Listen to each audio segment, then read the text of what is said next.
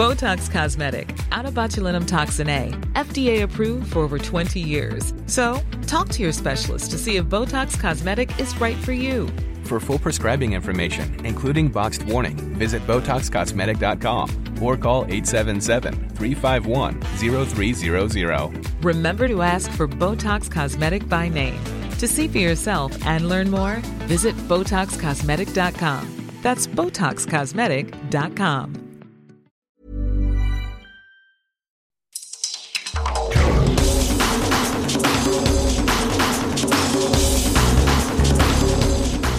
Hola and welcome to the World in Sport. I'm Tala Anderson. This week, a lot of times the funding is centred and triggered towards the high performance, but you know, grassroots rugby league is struggling too, it's fair to say. New Zealand Māori Rugby League is working with the sport's national body in reviewing the way the game is being delivered to ensure Māori and Pasifika clubs are being included. Samoa men's sevens coach Muliagatele Brian Lima believes it could take 2 years for the team to become contenders again on the World Series. And the niggles never truly go away, but Fijian winger Patrick Osborne is confident his legs still have a few miles left in them. But first, the New Zealand Māori Rugby League is working with the sport's national body in reviewing the way the game is being delivered to ensure Māori and Pasifika community clubs are being included.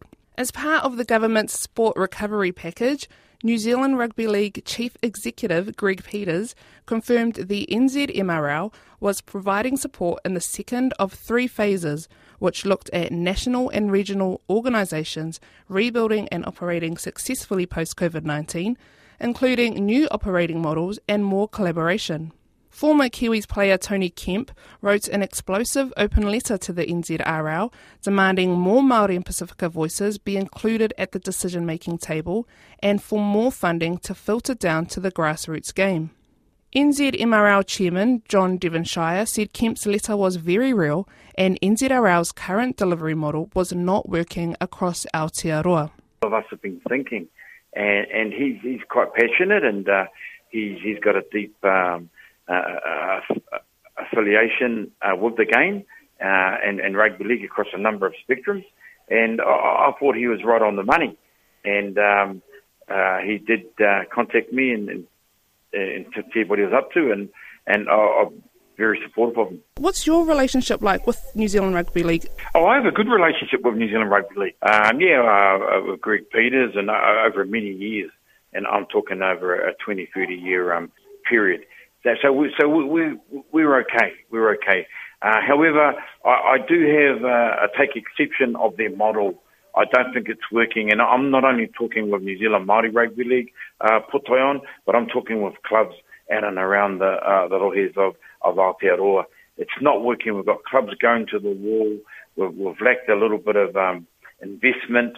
And the trickle-down effect hasn't really happened with grants from national boards like Sport New Zealand and funders, and it does need to be reviewed. And I can tell you that it is being reviewed. There's a strengthen and adapt program that the New Zealand Rugby League is rolling out, and we're part of that. And that's come about just recently. Has that come since his open letter? Oh, it was already in the pipeline, but it's just a timing thing. And there's points within his pānui that I agree with, and that we need to address, because it's a little bit bigger than just tokenism and come and have a workshop and here's $5,000 and now go away. You know, it's bigger than that, because in rural New Zealand, in the country, rugby league is a way of life.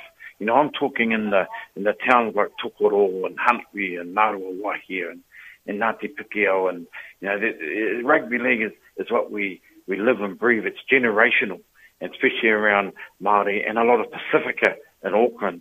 You know, it's a way of life, and that fact hasn't been recognised, I believe, in the past by the NZRL. What are you hoping to bring to the table? We just want to be treated fairly, treated with respect. And be partial some decisions that affect the game, especially from a Māori point of view. So, I'm not after any special favours. All we want to be treated is treated with respect and fair, and be acknowledged. And if there's grants and things coming from Wellington, Sport New Zealand and that, hey, Māori and Pasifika are a part of that. We're a great part of the game. Our numbers in the game and participation numbers are huge. And yet we struggle, you know, we're still doing the lotto drops in the chicken. Doesn't make sense. And we have a what we call a Pasifika Aotearoa Rugby League Collective, and we're working through that at the moment, and we have each of those nations has a representative. And some of the initiatives, the very first ones came through the Warriors and ourselves, but it's a shared responsibility, and that's why even with Tony Kemp's Pānui, from a Māori perspective, but also let's not forget our Pacific Island brothers. You know, it's about Indigenous people, Indigenous cultures, and we got to grow the game together. He has a lot of references to the ARL, and you and I both know the number of percentages that bring up that Pasifika bring to the table in terms of rugby league. So, yeah, we were part of that, and it's a collective, and I'm pleased to say we're going well. We're going well, and it's progressing.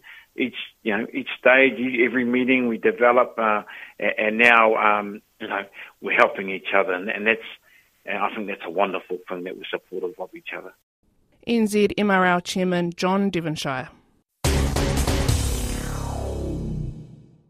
Samoa men's sevens coach Muliagatele Brian Lima believes it could take 2 years for the team to become contenders again on the World Series. The most capped player in Manu Samoa history succeeded Sir Gordon Titchens as head coach of the Manu Sevens last month. The former assistant coach told Vinnie Wiley his focus is on developing a squad of local players to compete on the world stage. At the moment, the key is to develop all these players and develop a pool of players, a depth. I think that's what we lack here in the island, is the lack of depth. So we put together a plan to develop a pool of players so that when you play well for the sevens and the Manu Samoa coach wants some of the players, and then they move on, there's a pool of players to fit in and to cover all those players. So that's the aim. Competing in the World Series is not that easy, but I'm sure if these players will play a lot in that tournament, and they learn a lot, and they cope for the World Series, I'm sure after 1 or 2 years, Samoa will be at the top of the World Series. Do you believe there is enough talent in Samoa to be competitive? Oh, definitely, yes. There's a lot of talent here in Samoa, and that's why I select the 45 talent and players to bring into the HPU to develop and fill some gaps there, and then looking for a tournament to compete. And I believe and trust there's a lot of talent here in Samoa, but they need to develop some gaps here before they compete in the World Series. Yeah, and you've got a very interesting, I guess, situation at the moment where we don't know when the World Series is going to resume. Obviously, the Dubai and Cape Town legs were cancelled. The Hamilton and Sydney legs were cancelled this week as well. So Samoa also has the Olympic qualifying tournament at some point in the future. So how do you kind of try and prepare for the... For what's to come when you actually don't know when that's going to happen? That's the focus at the moment. There's no tournament coming up, but the focus now is to train these boys and develop and fill some gaps before any tournament coming up from the World Rugby and World Series. I think the main focus is to develop these boys by the time of the Rugby Charge in June, and that's our aim, is to qualify for the Olympics. So that's the good thing for now, is to focus to develop these boys, develop and enhance their gaps, and then ensure enough there's by the time of the river charge and in June they are ready to compete in that river charge. Brian, I guess Samoa is one of the more fortunate countries, of course, currently COVID-free. You've been able to enjoy over the past month watching the National Sevens Series, 4 legs, and there were some local competitions before that. Obviously, at the weekend, Te Patasi were crowned champions, and you then named your 45-man squad. What did you make of what you've seen over the last month or more in Samoa locally in the Sevens game? Well, I'm looking for the consistency of players. It's good that there's a circuit organized by the Samoa Rugby Union for 4 weeks. Now the squad's been selected for 45 players, so we're going to train them. And there's another tournament that we plan by the Rugby Union, I think it's in November. At the moment, I think the union will focus on domestic competition for now because of the COVID-19, and that's what I'm looking for in the last 4 weeks is the consistency of the talent here in Samoa. So the 45 players that you've got together at the moment, will they play matches inter-squad against each other, you know, the best of the best? Or yes, that's part of the plan. 45 players, and they were divided into 4 teams, and we will compete each other. And maybe we can pick the first 20 and the other 20 is for the development. One of the players that you've selected in your wider squad is Gordon Lankilder, who, of course, had a year out of rugby after the incident at the Sevens World Cup back in 2018. I know. Do you think it's a case of he's done his sort of time and deserves his chance again, or what's his sort of frame of mind? Well, I think Gordon, he's learned a lot from what he's done. And he played in the last 4 weeks, and he played well. And I'm sure he learned a lot from that. And he put his hand up. He wants to play for the Sevens again. So I was talking to Gordon, and he's aiming to get back to the Sevens. So that's a good sign. But yeah, he needs a lot of other things to improve. But I think he wants to play for the Sevens this year to next year. And the Samoa Rugby Union also came out and backed your appointment because obviously when you had your conviction back in 2014, you stood down from your roles with Manu Samoa, etc. And, you know, you've come out and said that, you know, you've learnt a lot from your experience personally as well and you know, that you've paid the price for that. Do you feel you have done your time as well? And what have you learnt from that experience and what can that teach your players? At the moment, I just move forward. I'm here to help the Samoan rugby and also the development, so I will move forward. I learned a lot from that, what happened in the past. And Brian, you've talked about developing local players. There's also been some talented players based offshore that have been a part of the squad in recent years, such as Losi Filippo here in New Zealand, has been scoring a lot of tries locally, and he, of course, is a former Samoa under-20s captain, and he played on the World Series earlier this year. Would players like him come into consideration if a World Series is resumed? Offshore players? Oh yes, of course. You know, the opportunity is still open for overseas players. Players like Lucian and Amanda, all those current players, they're still in the squad. So because of the moment, there's a COVID-19 in New Zealand, so it's hard for them to come back to Samoa and play the Sevens tournament here, but still consider them to come and play for Samoa. Samoa men's sevens coach Muliagatele Brian Lima. The niggles never truly go away, but Fijian winger Patrick Osborne is confident his legs still have a few miles left in them. The former Canterbury Chiefs and Highlanders flyer will line up for Waikato in this year's Maireten Cup provincial competition after recovering from a knee operation during the COVID-19 lockdown. The Suva-born flyer began the year on the other side of the world, but he told Vinnie Wiley he's happy to be back in New Zealand after a frustrating time with injuries. I was in England with Leicester, and yes, my knee didn't quite agree with the weather, and then sort of got back just in time to get surgery, and then lockdown happened. So I was pretty happy that I was back in the country when lockdown happened. So yeah. So you've been based up in Hamilton since you came back, pretty much. I went down to Christchurch. Christchurch is home, so did my rehab there, and then played for university. Canterbury University down there. That's my club, and then sort of signed with Waikato, and then come up about 5 weeks ago, joined Fraser Tech, and standing here now.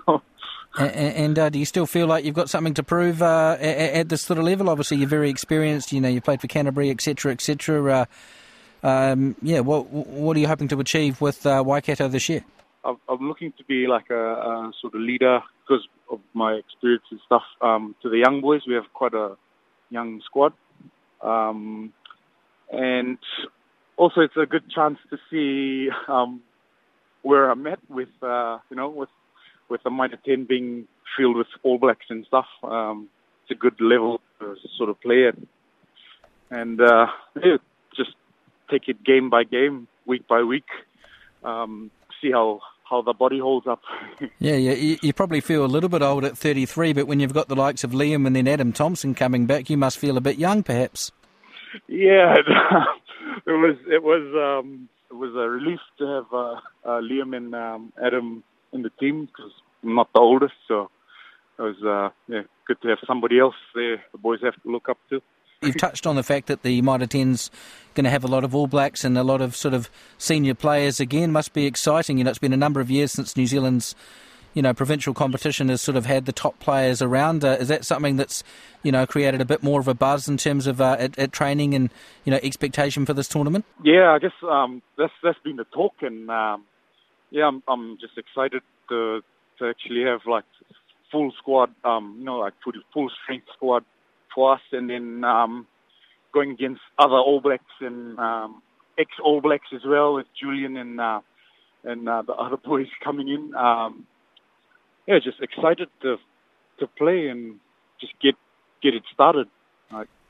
And for you yourself, do you expect to be on the wing in midfield or whatever the coach says? Where do you think you'll end up playing? Oh, I'm happy to just jump on the wing and see how that goes. If I have to move in, I move in. I'm just happy to play if I get the chance, yeah. In terms of Fiji, you played last year prior to the World Cup. Do you still have any ambitions for the Flying Fijians, or does that feel kind of far away at this point with COVID and all that sort of stuff? Oh, I'm not too fussed on that actually, because Fiji has a lot of young boys coming through, and if they need my help, I'll be happy to jump in, but we'll cross that bridge if we come to it. Indeed. What do you reckon of the appointment of Vern Cotter with Fiji? That's a pretty high-profile appointment. That'd be pretty exciting for the team, though. Yeah, I'm excited for the boys, and I've heard so much about this coach, and be good to see where they go. Indeed. And so now that you've had a bit of time to recuperate, the legs are feeling good. Yeah, I've had my share of niggles along the way, but they're holding up. They're holding up. Fijian winger Patrick Osborne speaking with RNZ Pacific sports reporter Vinnie Wiley.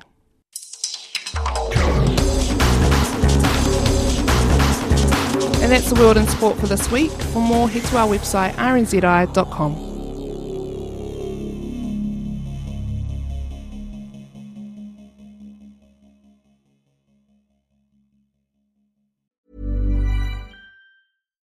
Botox Cosmetic, out of botulinum toxin A, FDA approved for over 20 years. So, talk to your specialist to see if Botox Cosmetic is right for you.